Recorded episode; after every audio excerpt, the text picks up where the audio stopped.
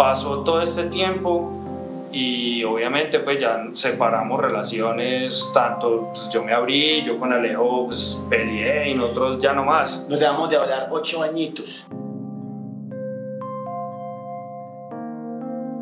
Bienvenidos a otro episodio del Neo Travelcast, un programa que le rinde homenaje a la escena musical independiente de Colombia. Yo soy Daniel Falqués y estas son las historias de músicos, idealistas y personajes que hicieron y hacen parte de nuestra escena. Les recuerdo que se pueden suscribir al podcast en sus plataformas favoritas para que siempre estén al tanto del episodio más reciente. Simplemente busquen Neo Travelcast y de paso nos dejan una reseña para que cualquier persona que le interese este contenido la pueda encontrar con facilidad.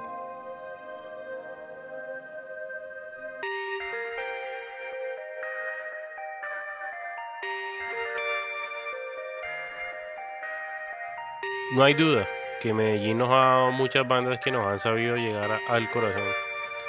El episodio de hoy trata sobre la historia de un par de amigos del colegio que a pesar de la adversidad han sabido mantener su amistad intacta y perseverar juntos para seguir creando y haciendo un skate punk que me atrevería a decir que es el más brutal que hemos oído en muchos años.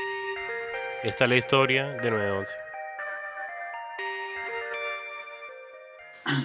Pues a ver, realmente yo tuve mi primer contacto con un instrumento muy, muy, cuando tenía muy poca edad. Yo, mi mamá siempre me, me, inculcó como ese, ese gusto por la música, entonces estuve en clases de guitarra, en clases de organeta o de piano, pero como que nada me, me lograba como apasionar, ¿cierto?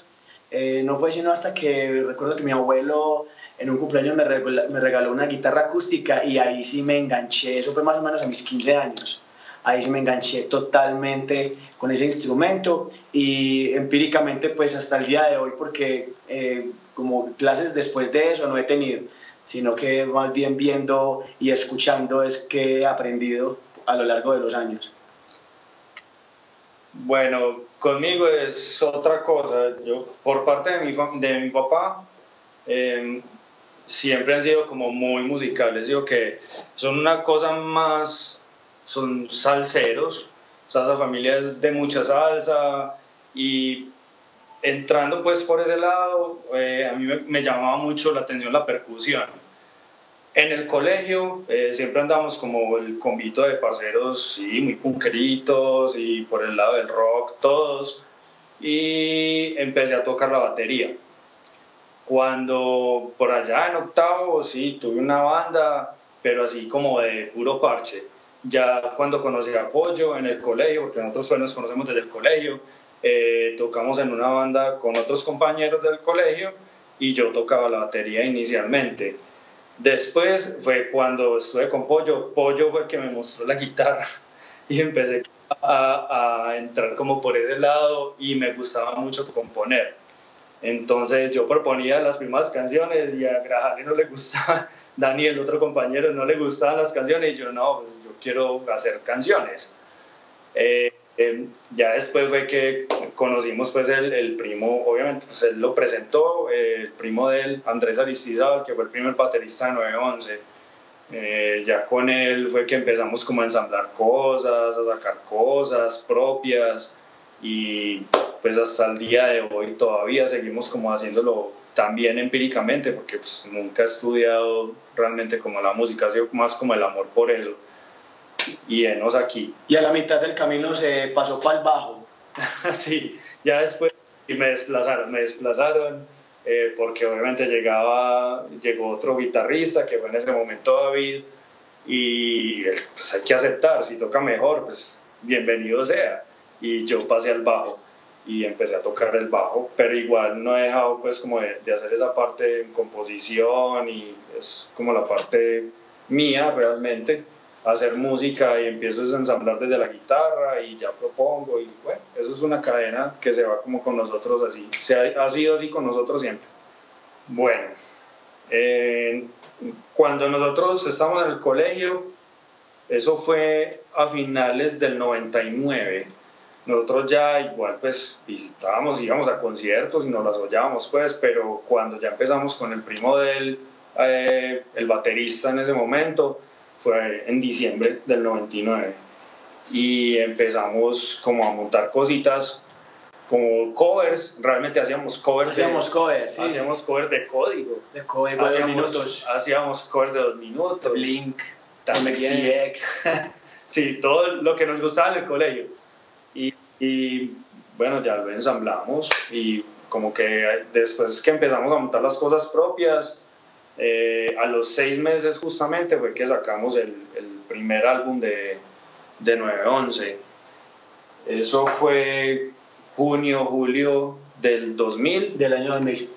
que lo grabamos en la sala de la casa del baterista. Lo grabamos en vivo. No sé si, no creo que mucha gente sepa esto, pero el primer CD de 911 lo grabamos en vivo en la sala de, de Aristi, de la casa de Aristi, que, mi- es mi primo, y todo fue grabado en vivo y las voces, para que el, sonido de las voces no se metiera en los, ampli- en- los micrófonos de los otros amplificadores, ninguno de los vocalistas, que tres voca- éramos dos vocalistas, ninguno de los vocalistas escuchaba lo que cantaba. O sea, estábamos cantando por decir a ciegas.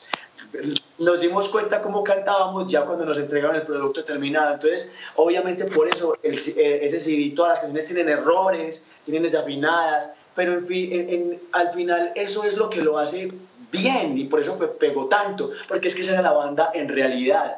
Es la- Claro, eso es lo que se ve en vivo. Exactamente Algo orgánico. algo orgánico. Y tuvo mucho éxito en realidad ese, ese álbum grabado que con las uñas lo grabamos como en dos horas.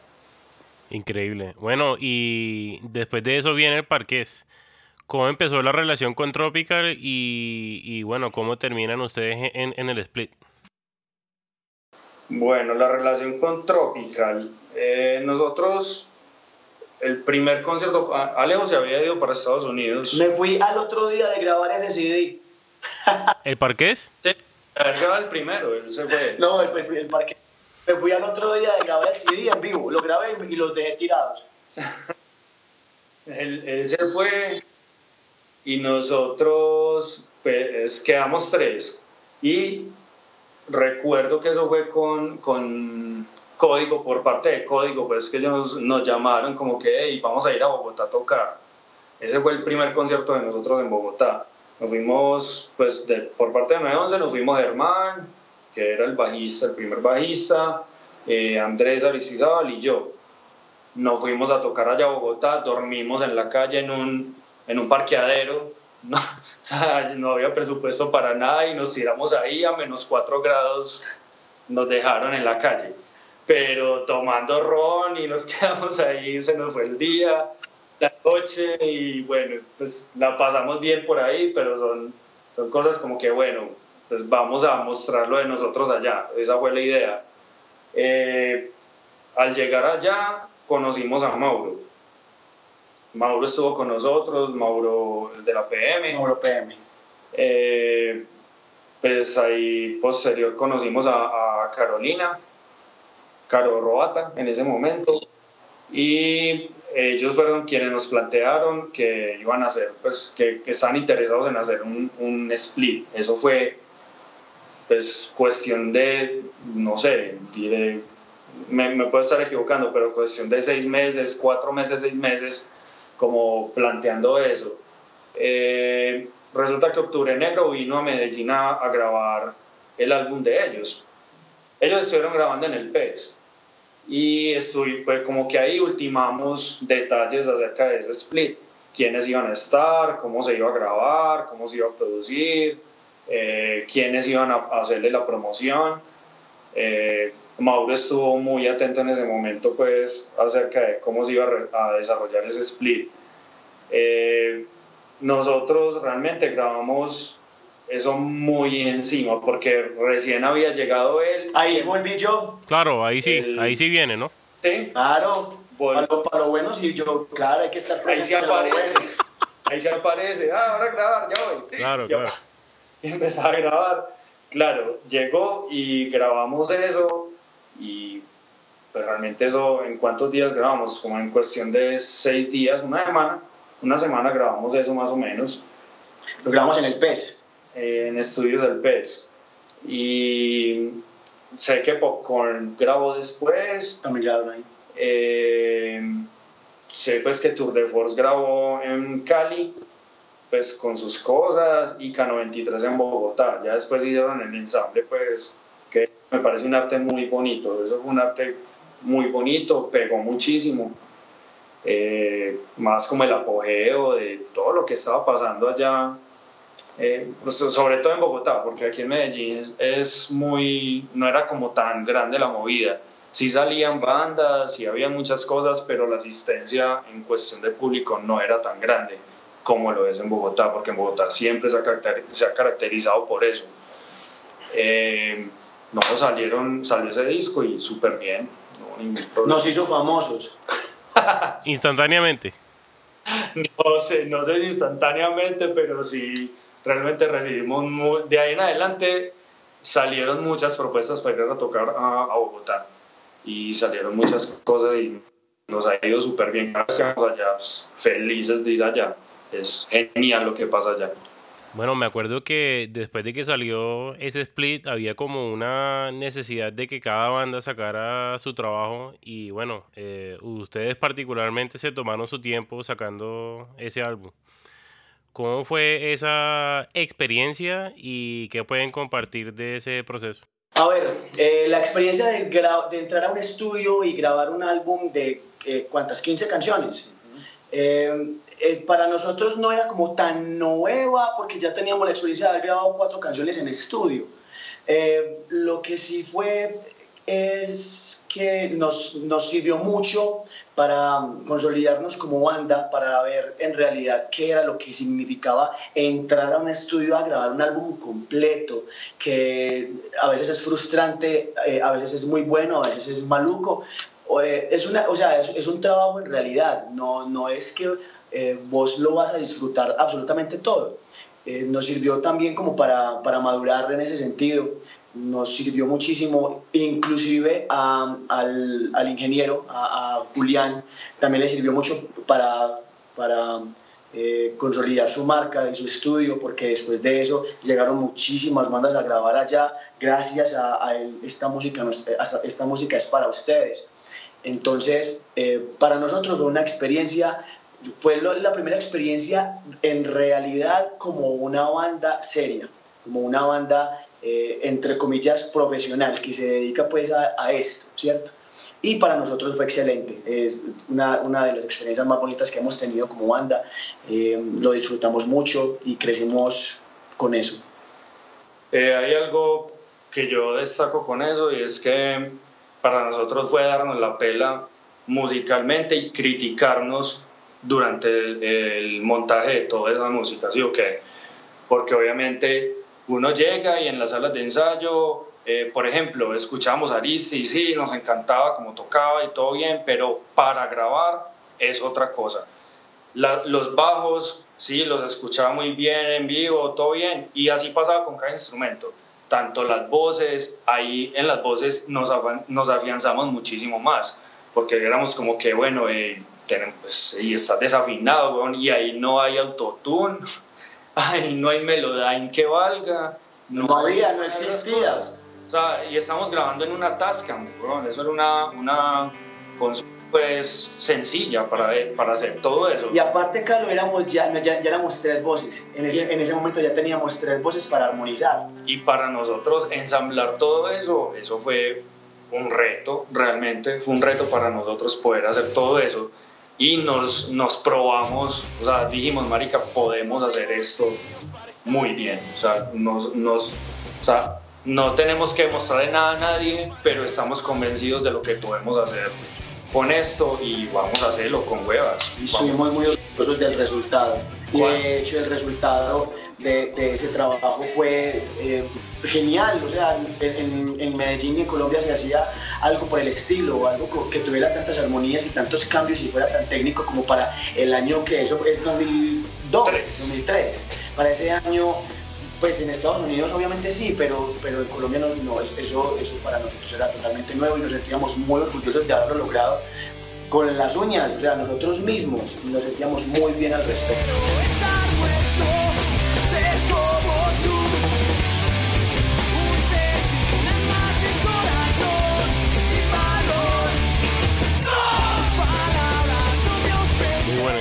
Bueno, ¿y, cómo fue la experiencia de trabajar con otro sello? que se suena Caloma más bien. Se me quiere escuchar hablando de eso. Pero que sea cortico, Carlos Mario. Bueno, si quieres, pues. A ver. Bueno, eh, Tome aire. Sí, tengo que tomar aire. Hay muchas cosas que pasaron con eso. Eh, empezando Obviamente el hombre... Dígalo bueno. Pues sí, eso voy a hacer. Obviamente al inicio él sí nos mostraba muchas cosas como en cuestión de, de comercializar nuestra música. Sí se puede, era posible. Había respuesta por parte tanto de Julián, porque Julián estuvo muy al tanto pues en cuestión de medios y él estuvo como en, en publicidad también estuvo Julián muy presente, y entre Julián y, Santiago, ¿sí o no? Eran dos cosas que sí funcionaban muy bien.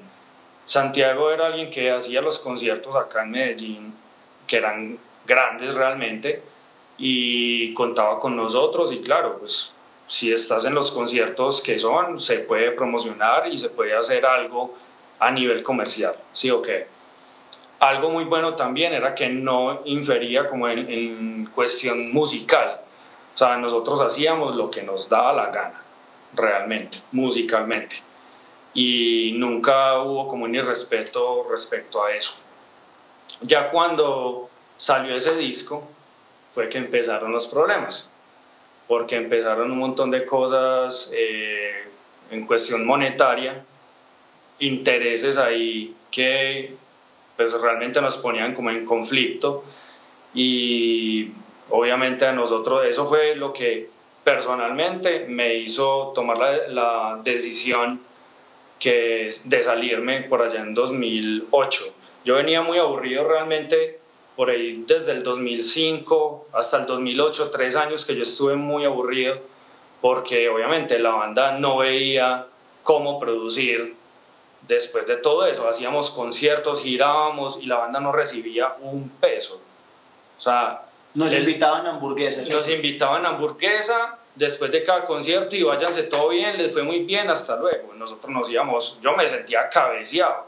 Entonces yo decía, suerte, yo no puedo, o sea, yo apunta a hamburguesa no puedo sacar un disco, weón. Yo tengo que salir a producir. Yo tengo que, por más que yo haga música aparte y componga y tenga un álbum listo, yo no puedo materializarlo.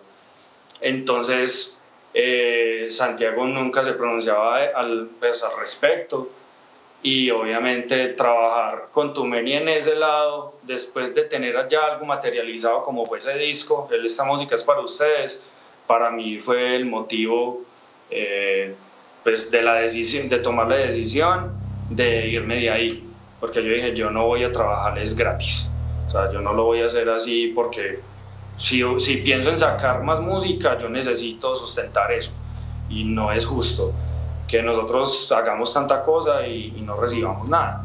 Entonces yo me fui, eh, obviamente grupalmente entramos en un conflicto también porque ellos decían, ¿quién más va a promocionar esto? ¿Quién más va a hacer conciertos así? ¿Quién más va a mostrar a 911 como lo está haciendo él y yo pues me importa un carajo, si ya nosotros lo podemos hacer, la misma música habla por cuenta de nosotros y todo bien, hagámoslo, pero no se creyó en ese momento así.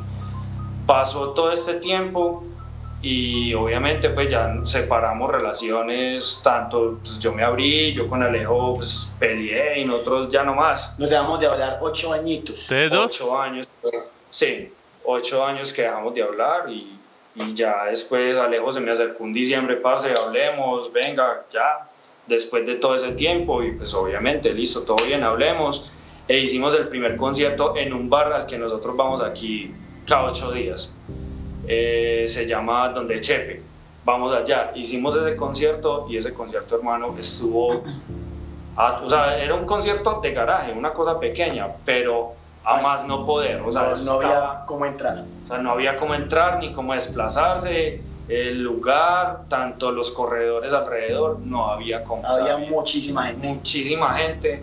Y nosotros en ese momento dijimos, no, es que lo podemos hacer, confiemos en nosotros, que es posible. Sí, esos conciertos que son bastante íntimos, bien pequeños, pero Donde uno siente hasta el sudor de la gente en la cara. De hecho, nos cae gente y sudor encima en ese concierto, sí, es verdad. Sí, eso es señal de que, de que sí se puede. Claro que sí, se puede, se puede hacer. Y mucha gente dice, pues incluso que Billboard y ya no vemos un montón de cosas que, que el rock antes era quien punteaba en muchas de las estadísticas a nivel mundial. Ya es, ya es difícil poder pensar en eso porque ya todo es muy pop o reggaetón o no sé, hay un montón de cosas que impiden eso realmente.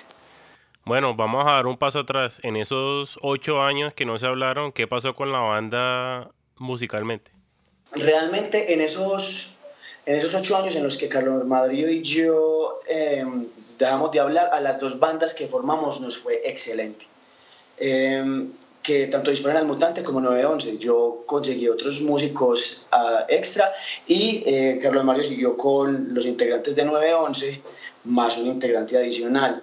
Eh, en ese tiempo eh, no puedo decir que me fue mal porque en realidad tuve la oportunidad de abrirle a bandas muy, muy importantes para mí. Personalmente, me encanta Propaganda, eh, no Propaganda, no, me encanta a Wilhelm Scream, me encanta MXPX, Joy Cake. Tuve la oportunidad de conocerlos y abrirles eh, en muchos conciertos en los que vinieron pues aquí a tocar, a Taris, Em, y a Disponer Mutante también le fue muy bien porque en, sí es, era 911, porque la cabeza, que era el, el, compositor de 911, que es Carlos Mario, siguió componiendo para ellos. Entonces era como un 911 con otro nombre y era, personalmente esa banda me encanta, me gusta mucho Disponer Mutante. Entonces esos ocho años para todos los integrantes de 911 fueron muy productivos.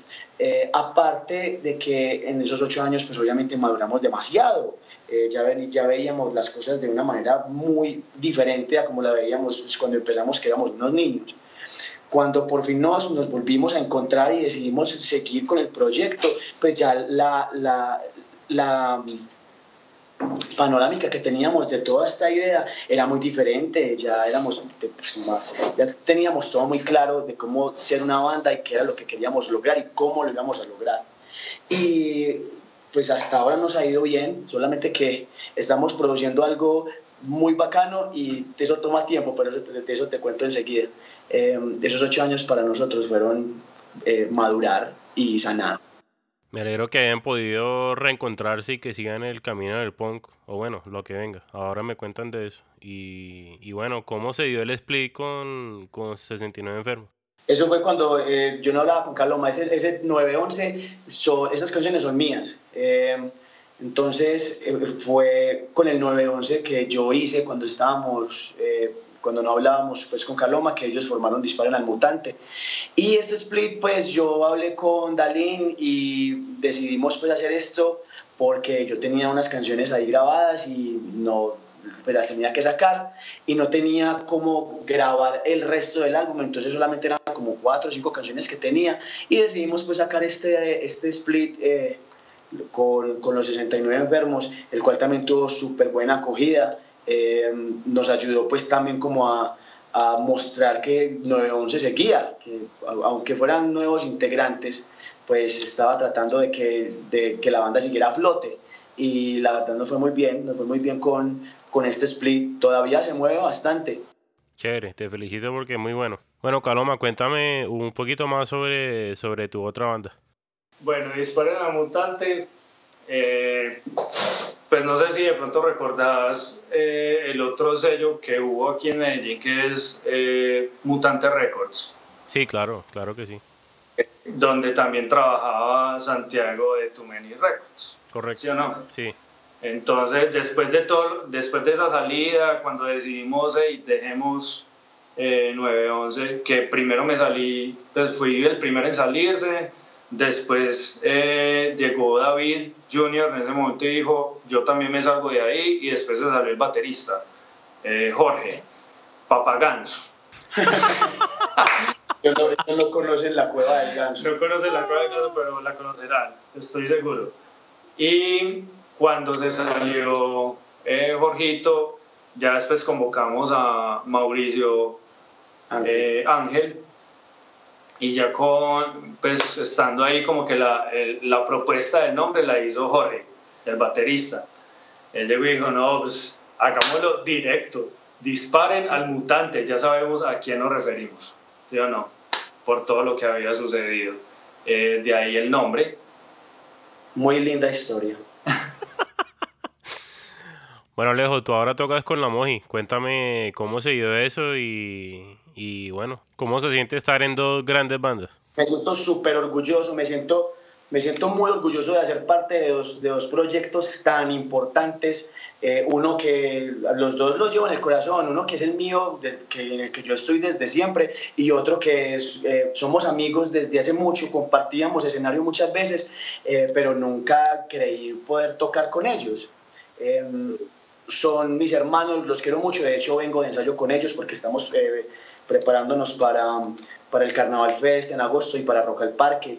Entonces me siento demasiado orgulloso de ser parte de estos dos proyectos a la vez. Felicitaciones por eso y bueno, sobre todo porque van a tocar con Pennywise. Sí, vamos a tocar con Pennywise y también hay muchas otras, muchas otras bandas buenas este, este, este año en Rock al Parque.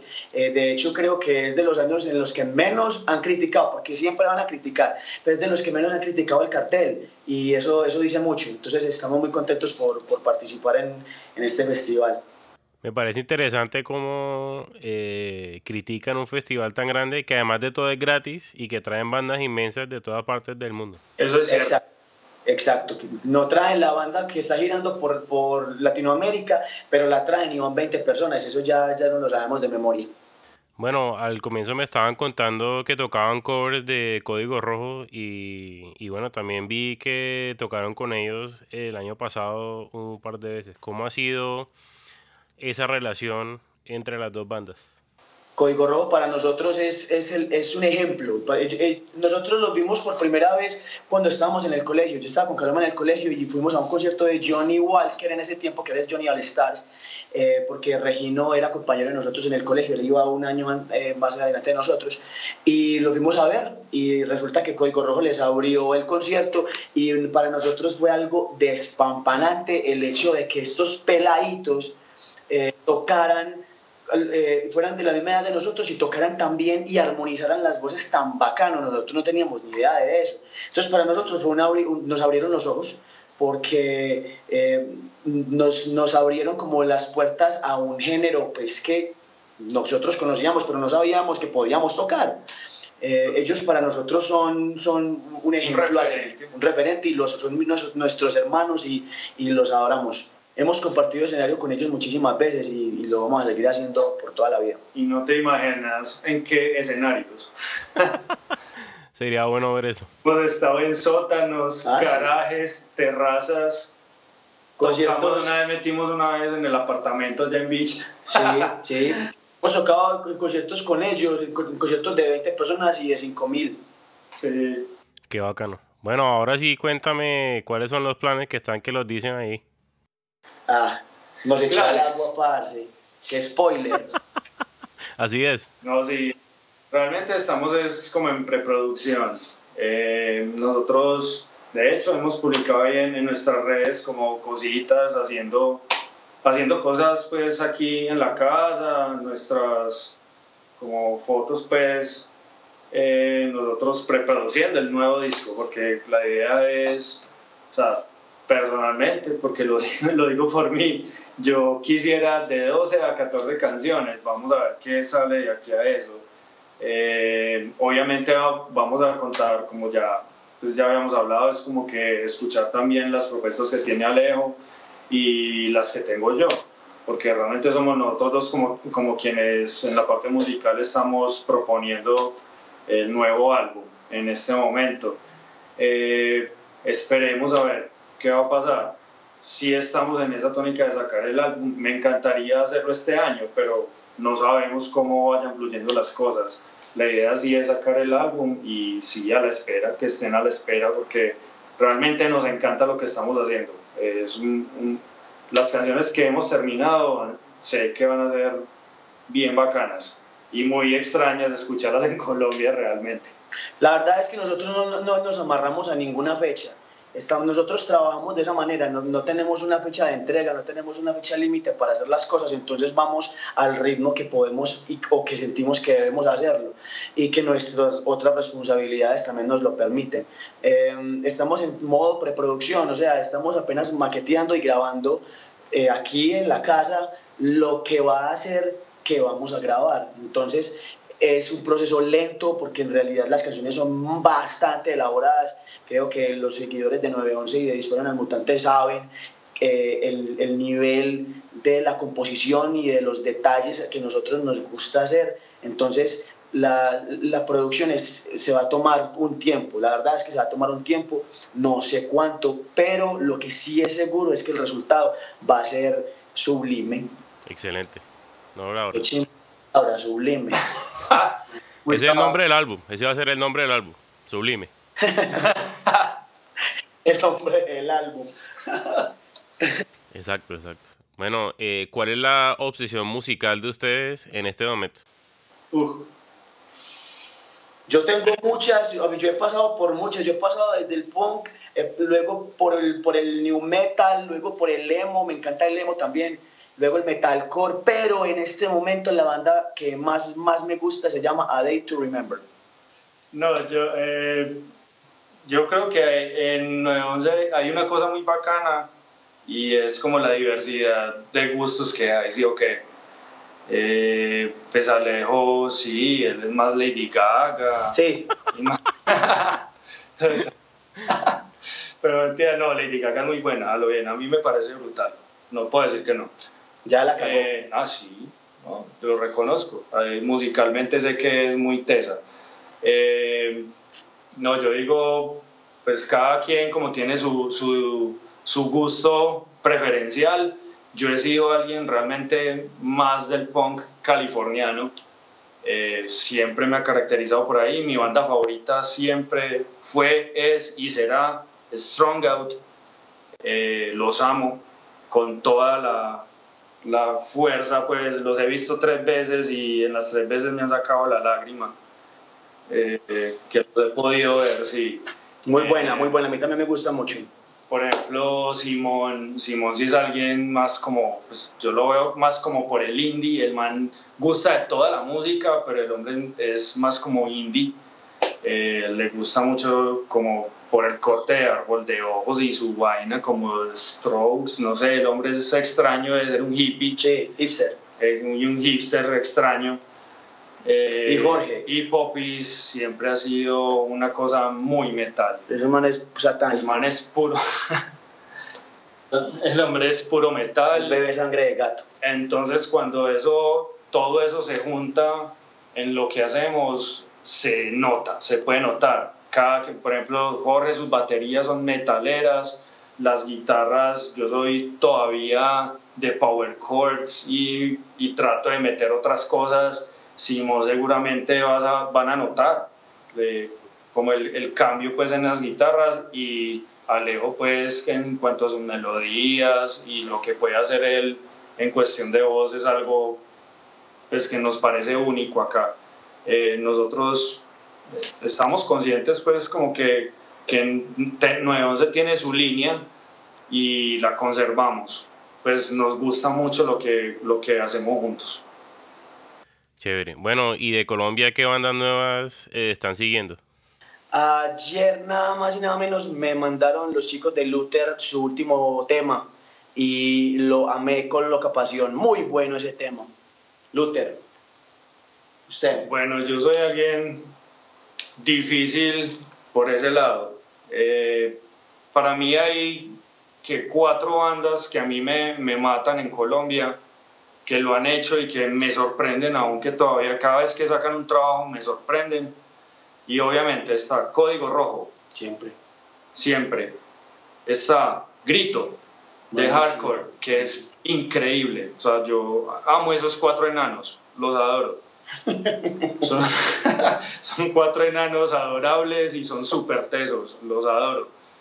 Obviamente Mojiganga, por todo lo que ha hecho eh, con la música colombiana y una banda a la que amo también profundamente y que salieron y que creo que me marcaron ya acá en adelante y son Los Sucios.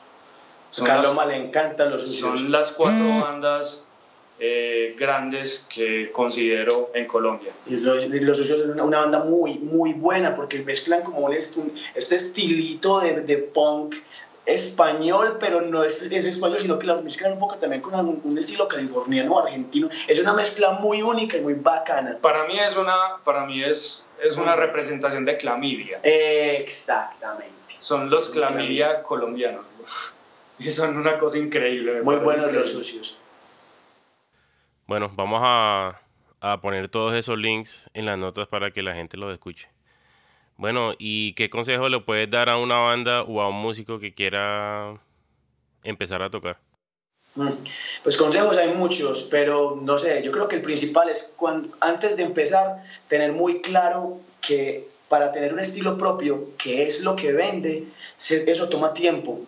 Eh, y para tener un estilo propio hay que llenarse de muchos estilos. No se pueden quedar simplemente haciendo covers de una banda o componiendo eh, el mismo tempo en la batería en todas las canciones o obteniendo el mismo tema en las letras. Creo que hay que explorar demasiados géneros, demasiados temas y eh, darle mucho tiempo a la banda para que ésta pueda tener un estilo propio. Y más que nada, sobre todo esto, más que nada, tener muy claro que la fama no es algo que se busca. Mientras más se busque la fama, menos se obtiene. La fama es algo que llega más que no se puede buscar? Yo creería que, pues, o, creería no, yo le digo mucho a los parceros que están empezando y están armando sus bandas, a mí todo eso de la fama y la proyección que tengan o comercialmente o yo qué sé, no, pues las intenciones que tengan con su música es que crean en cada uno, crean en lo suyo eh, realmente lo demás viene por sí solo. Eso nos creo que eso es lo que nos pasó a nosotros. Nosotros nunca hicimos eso como, uy, vamos a hacer la, puta, vamos a armar super conciertos, vamos a hacer esto. Nada.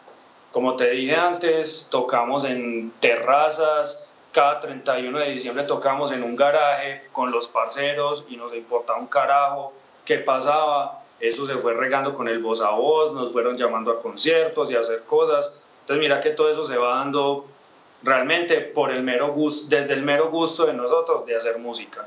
Entonces creo que eso sí lo tiene en cuenta cada quien y vaya a hacer lo suyo y vaya a montar su proyecto, bien, de ahí en adelante, si logran ensamblar algo sólido, eh, que piensen ahí sí empezar a como a proyectarlo y, a dirigirlo realmente, porque sí necesita y hay muchas cosas que hay que tener en cuenta para eso.